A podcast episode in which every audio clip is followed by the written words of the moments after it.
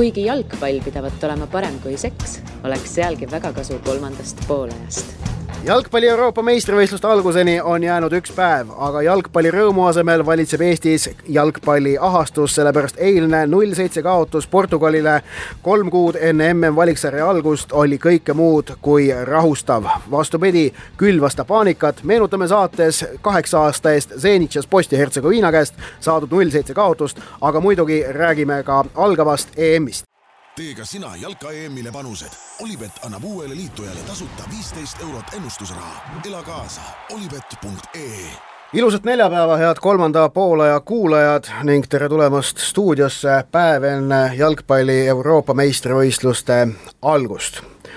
võiks ju olla pidulik päev ja pidupäev äh, ning ütleme nii, et suurele osale Euroopale või peaaegu kõigile ongi, sellepärast et noh, tõesti suur ja kauaoodatud sündmus, festival Euroopa selle aasta suurim kultuurisündmus ja maailma tähtsaim spordisündmus, jah, see on suht tähtsam kui olümpiamängud, on algamas vähem kui noh, noh natuke rohkem kui kahekümne nelja tunni pärast, aga meie siin Eestis ei saa, ei saa pidutseda, ei saa rõõmustada jalgpalli üle, sest eile õhtul Lissabonis juhtunu oli õõvastav, kohutav ja õudne, seda kõike, ehk siis nii Lissabonis juhtunud kui ka ja Euroopa meistrivõistlusi, mis kohe algamas on, on täna stuudios lahkamas Martin Šmutov. jõudu! Viljar Voog. rõõmsas tujus. ning mina, Ott Järvela ning äh, eilne Lissaboni null seitse kas äh, ja või kes oli süüdi, mis seal juhtus, mis, mis mulje nagu jäi, miks, miks see mäng niimoodi läks, mis teie mulje jäi sellest mängust? Süüdi olid kõik, kes olid väljakul, et ega seal puhas poiss oli kõige, no ja muidugi on süüdi ka need, kes olid väljaku kõrval või siis noh, ütleme need, kes võib-olla väljakul ei jooksnud, aga seal mõned, kes nagu panid selle taktikalise plaani ja koosseisu paika. et noh, mm, kaotab ikka üldiselt äh, noh, meeskond kaotab, kaotab ka peatreener ja no ega siin rohkemat nagu pikka juttu ei ole, et kui sul ikka sihuke arv nagu selja taha lüüakse, siis äh, sa võid olla ka ründaja, aga noh, tõenäoliselt vaataks ka sinu otsa. ei no tulemus oli oli individuaalsete eksimuste plejaad, aga ma ütlen, okei okay,, see seits-, null seitse siis Eesti poolt vaadates sinna ajalooannaalidesse, mis nüüd kirjutatakse, et see ilus number ei ole, aga noh, mingiks sellist noh, üleriigiliseks traagikaks, häbiks, peatreeneri äh, skalbi nõudmiseks nüüd, et tuleb ära lintšida kuskil, ma, ma, milleks noh? EM-eelne sõprusmäng Portugaliga Portugalis. no tead, miks või? no null seitse, no so, no number on inetu, noh, selle vastu ei saa midagi. null viis isegi, noh, okei okay,, võib juhtuda, null seitse ei juhtu niisama, see juhtub ainult siis, kui asi on, asi on pekkis. mis puudutab peatreeneri teemat, siis noh, tähendab, see, see ei üllata kedagi, Aivar Pohlak juba ka ütles, et noh, et noh, ei, ei, ei ole mingit variantigi, et nagu maha võetakse ja et ei saa käituda oligarhide kombele pärast iga ebaõnnestumist no, niimoodi reageerida, et see mind leping nagu, aga noh, küsimus on see, et see mind ei üllata, on ju, see oli nagu, see oli ette aimata, niimoodi öeldakse, noh, selles mõttes ühe mängu pärast maha võtta ma ka nagu põhjust ei no, näe. noh, muidugi küsimus on see, et Kui... tema puhul ei ole tegemist nagu ühe mänguga, vaid see on ikka olnud äh, noh, enam-vähem äh, ütleme, õnnetusi juhtub nagu sekka ka, aga põhimõtteliselt kõik mängud, et kõik mängud on vale, selle no, aasta kohta sa võid öelda. nibin-nabin aga..., noh, selles mõttes sa võid leida tõesti selle ühe hea näite ka sealt ja toredad poolajad ja suurepärased viisteist minutit ja survestamise, milliseid survestamisi ei ole mitte kunagi varem Eesti jalgpallis nähtud, et aga aga noh, põhimõtteliselt äh, minu seisukoht, mida ma olen ka siin varem öelnud, ma tean ka sinu seisukohta, on olnud see, et minu arust on täiesti arusaamatu, kuidas see inimene on endiselt peatreener ja sinu puhul on see väga loogiline, et noh, et see ongi, ongi väga loogiline. kaks tuhat viisteist Pärsoni bilanss oli positiivne, muuhulgas maini lihtsalt niisama, aga ja seda me oleme ka, seda me oleme ka ühe korra vaielnud, sa võid need ette lugeda ka, kelle üle need suurvõidud saadi nagu. on, on võidetud muuhulgas on ju Norrat, Sloveeniat ja nõnda edasi, aga see selleks, aga kaks tuhat kuusteist ma olen nõus sinuga, et see on nagu olnud väga nutune, ehk et äh, äh, koos selle talvise maavõistlusega kolm väravat äh, seitsmes mängus. Ja ja siis äh, üks võit ka äh,, üks võit, kaks viiki ja kolm viiki, vabandust, ja kolm kaotust, on ju. aga, aga just need, nende kaotused on olnud nörritavad, nii see Leedu mängu kaotus kui ka, kui ka nüüd see Portugali kaotus, et need tekitavad väga sellist rotsi. minu arust oligi just see Leedu mängu kaotus oli see, mis oli mängu poolest noh, kordades rõvedam vaadata kui see, mis nagu eile Portugalis toimus et noh, selles mõttes, et äh, Portugalile kaotame, noh, see taaskord okei, skoor skooriks ei saa kunagi olla häbiasi, see, see, see kaotusfakt. aga see, kuidas mängiti Leedu vastu nulli ideega, innuga ja sellise, sellise ründeplaani totaalse puudumisega, vot see oli see, mis nagu sellest nii-öelda sellest koondise kogunemisest või noh, kuidas seda siis öelda, on ju, sellest nagu meelde jääb teravalt, mitte, mitte see, mitte see seitse-null. kui ma seda eilset null seitset võrdlen kaks tuhat kaheksa Zenitšis juhtunuga, mida ma ise kohapeal pealt nägin, siis mm, kui Zenitšas tegelikult olid olemas loogilised põhjused, Andrei Stepanov oli neli päeva varem noh, vigaseks löödud Brüsselis et peet-, vabandust, Liižis peetud mängus Belgiaga. Ja oli näha, et see oli meeskonda ikka väga väga selgelt kõigutanud, noh, oldi šokis, teiseks Piiroja langes vigastusega välja, ehk et ei olnud kumbagi keskkaitsjat, pluss oli vaimne šokk ja, ja need olid nagu noh, põhjused, noh, sellised enam-vähem objektiivsed põhjused, mis, miks, miks see võis juhtuda niimoodi, on ju toona aga eile neid objektiivseid põhjuseid oli tegelikult palju vähem. ei saa pugeda selle taha, et meil olid liidrid puudu. no ega ikka ei olnud küll, kaitseliin Tõniste, Baranov, Klaavan, Kallaste on kaks meest on seal esimene valik, Tõniste ja Klaavan. Baranov on Jäägeri taga teine valik, aga no ma ei näe, et seal nüüd oleks väga noh, tohutut olulist kvaliteedivahet tohiks seal olla. kogemused jah, nõus, aga noh, Baranov, koondise kolmas keskkaitse, peab suutma mängida e, selle koha välja ning Kallaste pikk on tegelikult selline noh, suhteliselt maitse asi, kumb neist nagu natukene parem on, et seal ka ei tohiks olla olulist vahet. ehk ma ütlen seda, et noh, kaitses ei olnud mingit sellist nagu koosseisu puudu, Mets, Dmitrijev keskel äh,, põhimõtteliselt ideaalduo sinna panna, äh, Kruglov ja Puri kogenud mehed äärtel ja, ja noh, Antonov, Anir eespool, et see koosseis ei saa öelda, et see koosseis oleks olnud nagu noh, teisejärguline. okei okay,, puudu olid Vassiljev ja Zenjov kes oleksid noh, ideaalis kindlasti mänginud, aga ma ei ole nõus sellega, et see eilne koos, et saaks pugeda koosseisu taha, et see koosseis oli tegelikult korralik. see koosseis oleks pidanud suutma mängida, aga, aga millegipärast ja, ja seal toimus ka see vaimne lagunemine, et noh, tegelikult noh, kui, kui sul on kolm tükki ära löödud, siis on see, et sa noh, pargid bussi kas või, või ütleme nii, kui see neljas tuli, oleks pidanud hakkama noh, tuimalt mõtlema, et me ei lase enam endale siia pakki panna, aga seda vaimset kokkuvõtmist ei õnnestunud teha. miks no,, mina küsin siia, et äh, miks mis vahe, kui sa oled reaalselt juba taga, siis mi, miks on sinu, miks peaks olema peamine mõte see, et sa nüüd iga hinna eest paned selle asja lukku, mitte, mitte ei kasuta mängu, mis on niikuinii juba lootusetult käest läinud selleks, et mingit asja veel üritada õppida, üritada mõelda. väga lihtne, sellepärast et null neljaga, null nelja ei mäleta mitte keegi, aga null seitset mäletatakse veel aastaid, sedasama Zenitša null seitset mäletatakse siiamaani. valikmängus. ei no pigem võiks küsida, mida seal nagu õpiti siis noh et okei okay,, me ei pannud seda üks-nulli peal lukku, me ei pannud seda neli-nulli peal lukku, me ei pannud seda no, kuus-nulli peal lõppu, aga mida siis õppis, mis, mis oli see ma, ma, äh, särav plaan, mis toodi ja. väljakule, mis erineb Pärsoni muudest plaanidest, mida ta on varem teinud? ei olnud ju ühtegi mõtet ju. Äh, seal esimese poole lõpu kohta, et okei okay,, esimene, teine värav minu meelest seal nagu ei ole midagi muud öelda, kui käpad meisterlikkuses püsti tõsta, et need olid, need olid mõlemad esimene oli ikka maha magatud, teine oli väliskülje ikka... tsenderdus, mis sealt antakse selle jaoks, kui kaitsja on sellise tsenderduse jaoks valmis, siis ta tegeleb ressursi raiskamisega, ütlen ma. ei no keskkaitse see... oleks võinud ikka no, nagu Ronaldo juures ikka no, väheke olla või keegi võiks vähemalt Ronaldot ei, markeerida karistusalas nagu. ei, sellisel hetkel ei saa tsenderdust oodata, kaitse no. peab olema seal ka muudeks variantideks valmis. aga see selleks. ja kolmas oli noh, kahe rikošeti kaudu oli ebaõnn, okei okay,, see selleks, aga mind häiris just see teine pool, eks esimese poole lõpp võib käest ära minna niimoodi. Äh,, aga teine poolaeg tuleb seepeale korralikult mängida, aga seda ei suudetud, noh, see oli see, mis mind seal närvi ajas.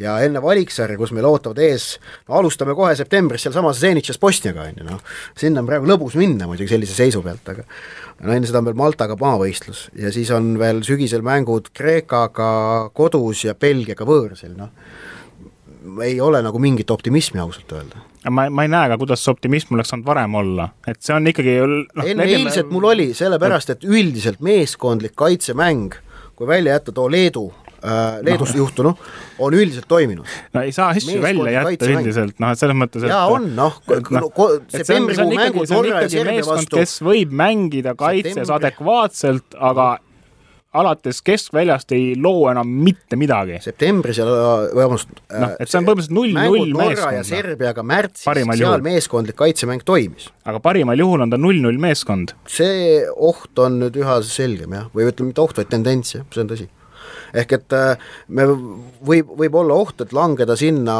kus oli koondis lõpuks jälle Hussiga, et oli teada, et Eesti mängib targalt, võitluslikult, täpselt ja kaotab null-üks no aga siis ma küsiks, et mis selle peatreeneri, mis selle peatreeneri väärtus nagu on selle vahe, vahe selle Jelle ajaga on see, et äh, võib-olla mul on hollandlastest mingid sellised nagu roosad mälestused, aga siis nagu seda ründetegevuse loogilisust oli nagu kuidagi rohkem, et see on see, mille, mille ründetegevus mis... oli toona väga palju sirgjoonelisem, aga see sai ka olla, sest meil olid ees Ooper ja Zelinski, ehk et praegu meil selliseid mehi ees ei ole, kelle peale saaks niimoodi sirgjoonelisemalt mängida.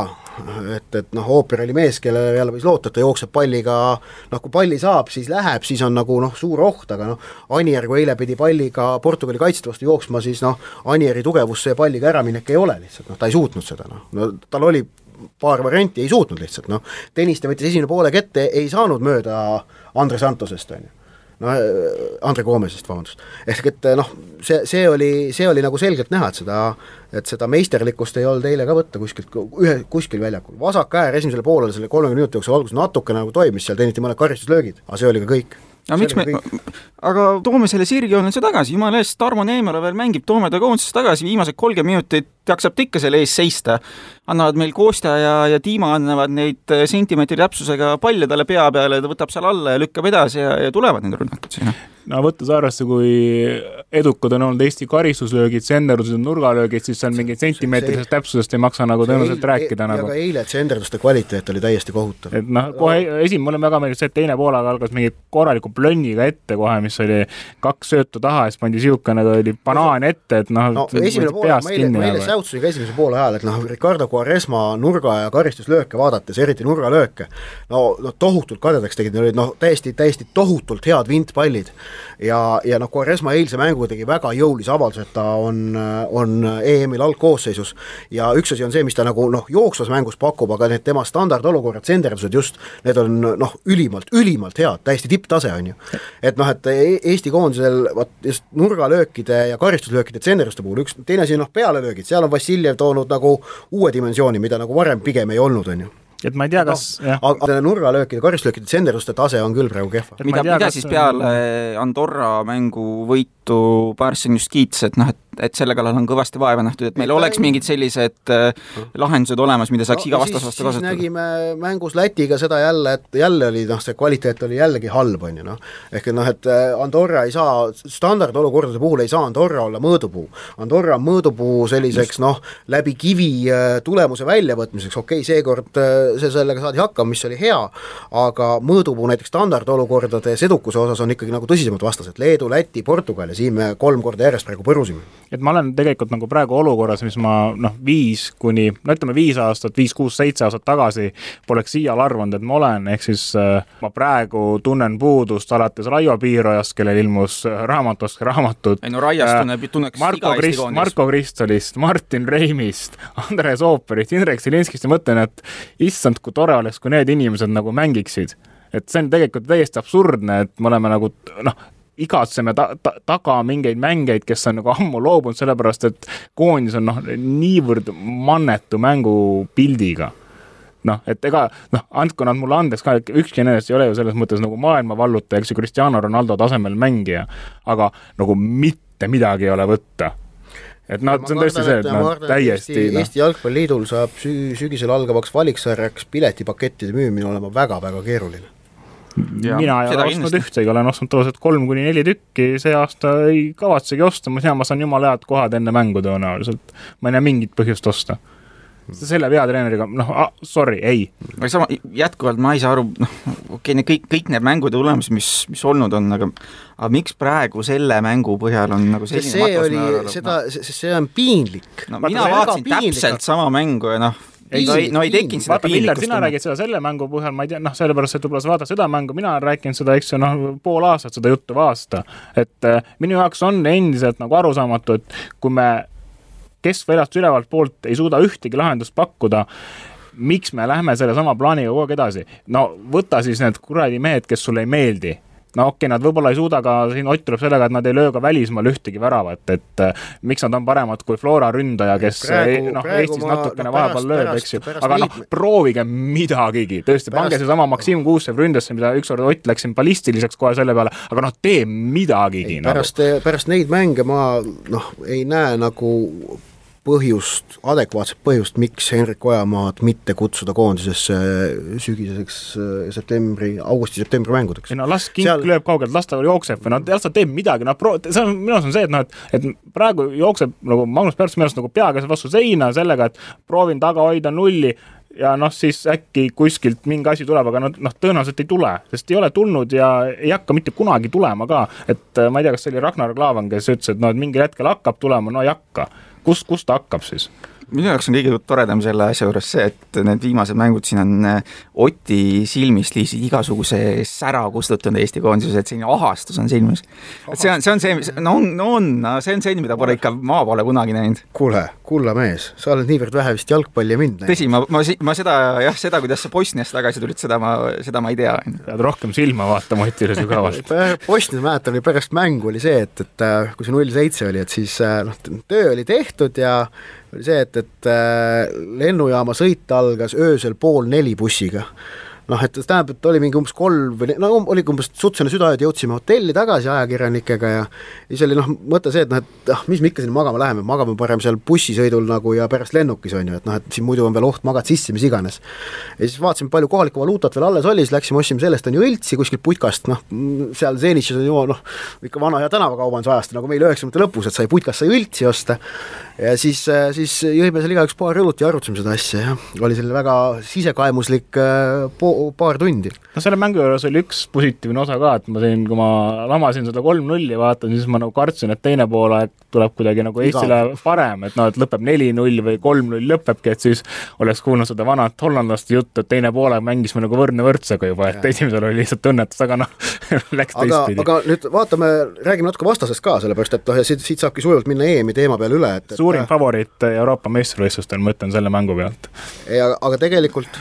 tegelikult ma ka noh, kuna me jõuame panustamisrubriigini niikuinii sellest me eelmine kord või üle-eelmine kord natuke rääkisime ka, siis Portugali peale ma tegelikult äh, sümboolse võidupanuse isegi täitsa, ma arvan, panen.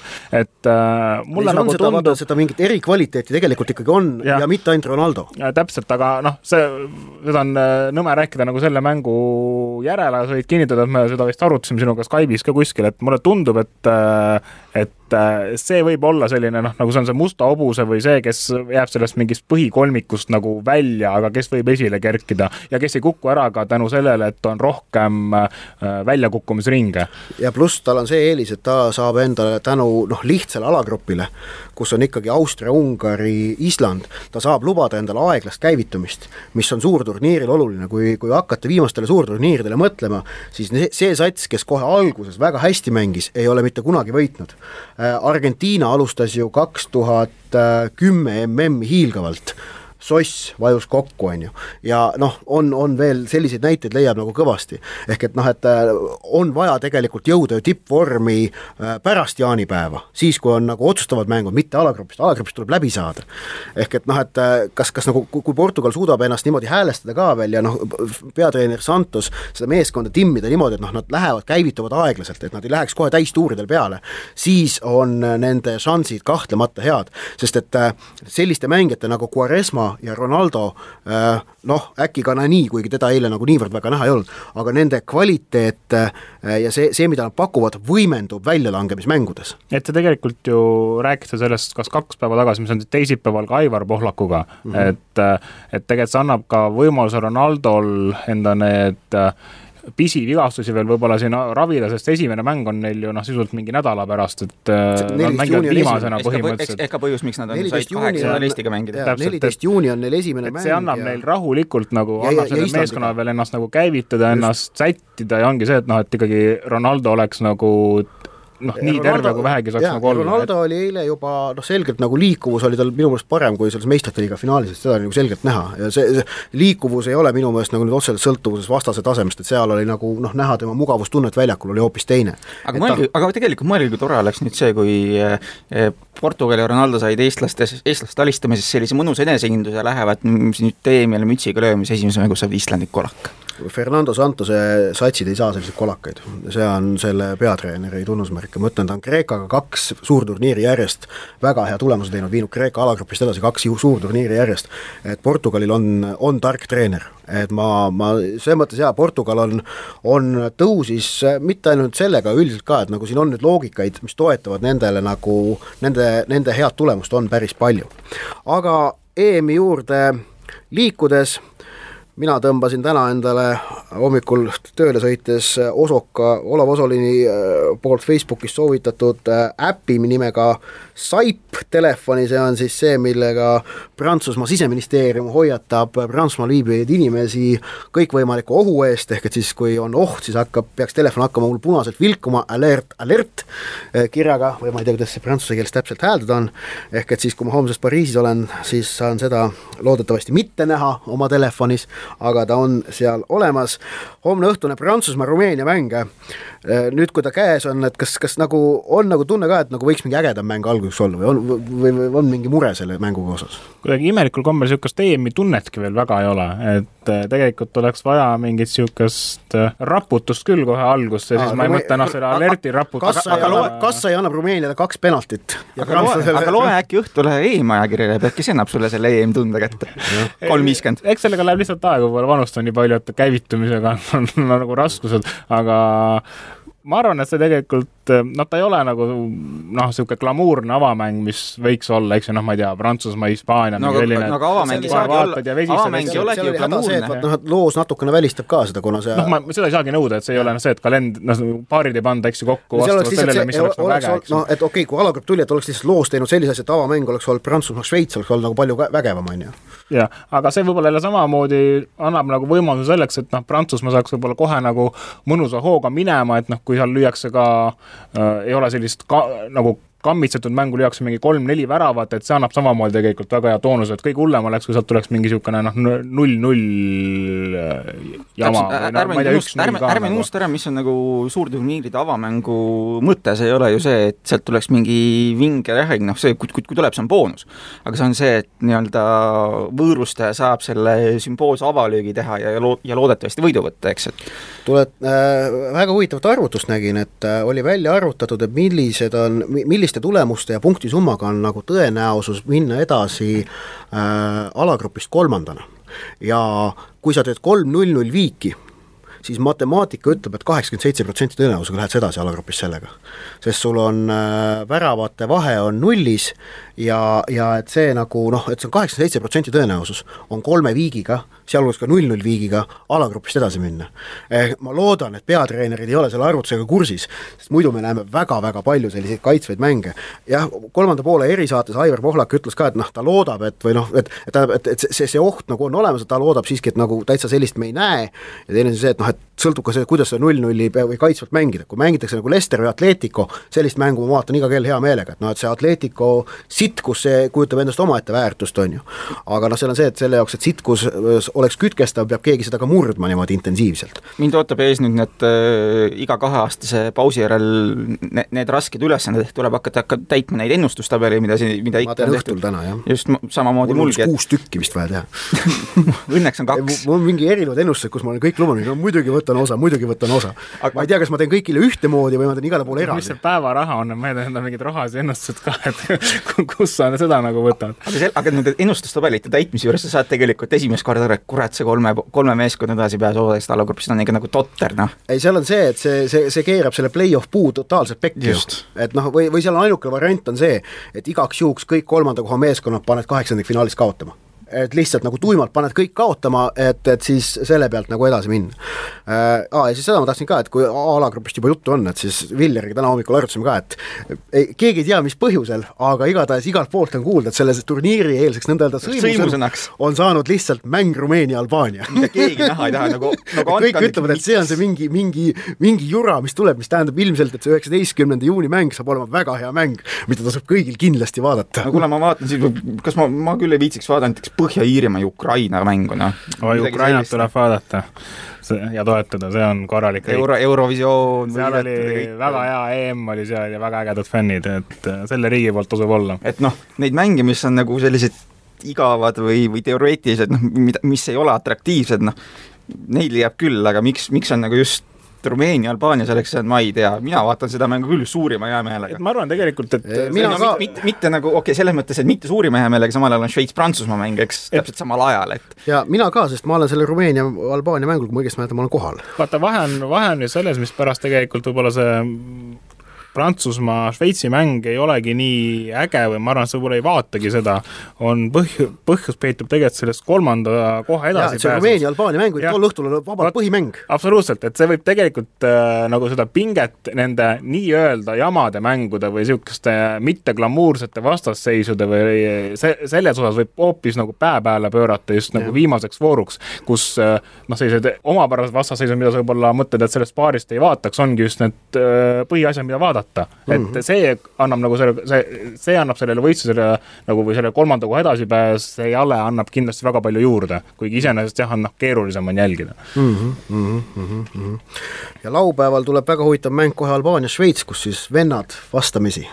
see on selline ka väga kütkestav lahing ja õhtul muidugi juba Inglismaa-Venemaa, et, et ei no siin läheb alguses nagu sellise suure hooga minema, et äh, kui tahate EM-il kenasti lainel püsida, siis Õhtuleht on teie jaoks õige koht, et siin meil on igasugust põnevat kraami valmis mõeldud tulemas, meil on trikivõistlused, kõik, kellele, kes tunnevad, et nad oskavad trikki teha, siis filmige oma jalgpallitrikk üles, meil on hea auhind selle jaoks välja pandud, kõik siis täpsemalt meie EM-i erilehel veebis, seal ka siis erinevad videolood, päevikud, uudised ja siis homsest alates on üks, on üks meie ajakirjanik ka seal kohapeal. oled, oled sa kokku arvutanud, missugune kilometraaž seal Prantsusmaa Ei siin ole. selle EM-i ajal olema saab? ei ole, aga jah, siis kaksteist mängu, esimesed kaksteist päeva, iga päev mäng erinevas linnas, uues linnas, et ma ei, ma kilometraaži kokku arvestanud ei ole, aga ilmselt peaks mingi äpi tööle panema, et see oleks päris hea. loodetavasti liigud rattaga või midagi sellist no.. ja rattaga Pariisist Bordeaux'e, see on hea mõte, rong läheb kolm pool tundi kiire rong, et siis rattaga siis ma ei tea, Tour de France algab liiga vara, aga lõpeb ikka samal ajal. ja siis vastavalt, vastavalt regioonile, kus sa parajasti oled, siis peale mängu lubad endale ühe õlle või ühe klaasi punast veini või ühe šampanja ja milleks? ma ei tea, niisama. ei, ei. turist, turist ikka, noh, töö kõrvalt ka turismi. see on tegelikult hea küsimus, et äh, muidu on nagu võib-olla liiga loba, aga sa oled nagu varem ka käinud, et kui Ei palju ole. ei ole üldse käinud või? ei ole hea.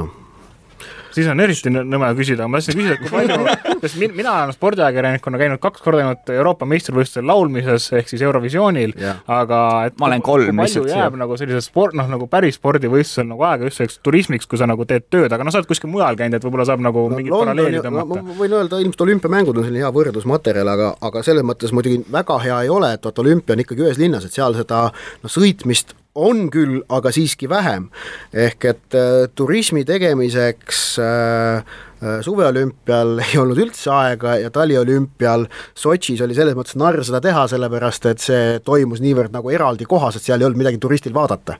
ehk et äh, noh, tegelikult on ikka see, et sellisel suurvõistlusel olles on see, on see võistlus, on see, mis nagu kütkestab, et, et äh, seda Londoni linna või, või noh, seda Sotšit ma võin iga kell muul hetkel ka ju minna, kui mind väga tekib tahtmine vaatama. ma seal ikka tahan ja kavatsen seda võistlust nautida ja seda nagu vahendada, et see on, see on see mu missioon ja kutsumus, on seda suurt sündmust vahendada tema erinevates tahkudes ja, ja see mu tähelepanu kahtlemata ka võtab, et see ei tähenda muidugi, et ma seal ainult nüüd staadionitel lösutada, ma homme Pariisis tahan ka ikka sealt Champs-Élysées fännitsoonist enne mängu veel läbi põigata ja, ja sealt ka nagu vaadata, mis seal toimub. aga see on ka ikkagi võistlus, et noh, et ma, see, et see Eiffeli torn seal on, ausalt ei, ma pole, ma pole kusjuures kunagi Prantsusmaal käinud, on selline huvitav, lihtsalt on niimoodi sattunud, aga et see Eiffeli torn jätab mind sel reisil küll külmaks ausalt öelda ja Versailles ja kõik muu selline ka, et seal nagu on sel, sel reisil ja tööreisil on nagu asjad hoopis teistmoodi tähtsuse järjekorras. ja tegelikult ongi ju sellistel noh, ajakirjanikuks tööreisidel ongi see, et sa näe-, sa näedki linna täpselt selle pilgu läbi, et sa lähedki vaatad, mis melu seal toimub. Et mina et olen no EM-i, EM-i melu saab kindlasti olema vinge, et seda, seda ma täitsa ootan, et mis, mis materjali sa sealt- sealt tootma hakkad. et mina olen ühe korra olnud sellisel EM-il kohal, et see oli Ukrainas, kui oli siis neli aastat tagasi, Facebook praegu pakub neid pilte, et aga siis ma olin noh, nii-öelda panin sinisele välgule bensiini sisse, sõitsin läbi Venemaa sinna sõpradega, kahe autoga läksime ja no käisime just nendes samades kohtades, kus mängud toimusid, nendes linnades niimoodi, et üritasime enne mängu Donetskis saada. ka või? Donetskis ka, jah. kus kõik praegu on puruks pommitatud staadion, mis neli aastat tagasi EM-i poolfinaali võõrustas. Musta mere poole mm. -hmm. et aga oli väga äge et sellist road trip'i soovitaks kõigile, et kui vähegi, vähegi lähemal on. ja kusjuures jah, praegu tuli uudis veel, et eile, eilse seisuga oli neljateistkümnel alagrupi kohtumisel oli veel pileteid saada, et noh, seal tõsi, mõnedele küll väga kalleid, aga ilmselt ma usun ka, et seal noh, et selge see, et Austria-Ungari mängu äh, Bordeaux noh, ei müüdagi välja, no see on, see on täiesti loogiline, no mille kirjavase pärast peaks see välja müüdama? no sellepärast, et neil on nii, ajalooliselt on nii suur see leviala Austria-Ungari impeerium, et sealt nagu inimesi tuleb vaatama ikka või? Jah, ja, ja ei, see oli hea loogika praegu. aga, aga jah, et, et see kahtlemata, ma, ma usun, et selle EM-il nagu piletite koha peal kättesaamine noh, et, et see on lihtsam kui muidu. nii, aga liikudes natukene nüüd ka siis meie saate toetaja Olübeti kihlveorubriigi poole tee ka sina jalka EM-ile panused.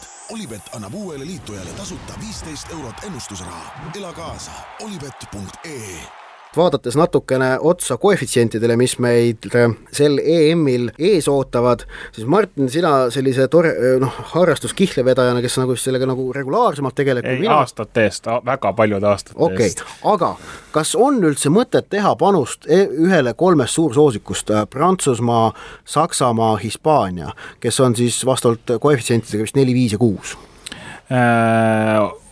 Ma ise, tähendab noh, võiks öelda, et ei, aga ma iseenda jaoks nagu mõtlesin ühe niisuguse panuse välja küll. et äh, ma ütlen nüüd äh, peast, ma ei mäleta täpselt neid numbreid, aga kui mina vaatasin, oli Saksamaa neli koma viis. ehk siis ma võtsin nagu sellise loogika, et ma võtan neli meeskonda ja Saksamaa on nagu see puhvermeeskond, mis, et igale ühele panen nagu sarnase summa, eks ju, kui üks nendest neljast võidab, siis äh, vähemalt ma saan selle raha nagu noh, tagasi mingi kommiraha või natukene nagu juurde ka. ja ma enda jaoks välistasin kaks tükki ülevalt poolt, mis olid siis Prantsusmaa ja Inglismaa.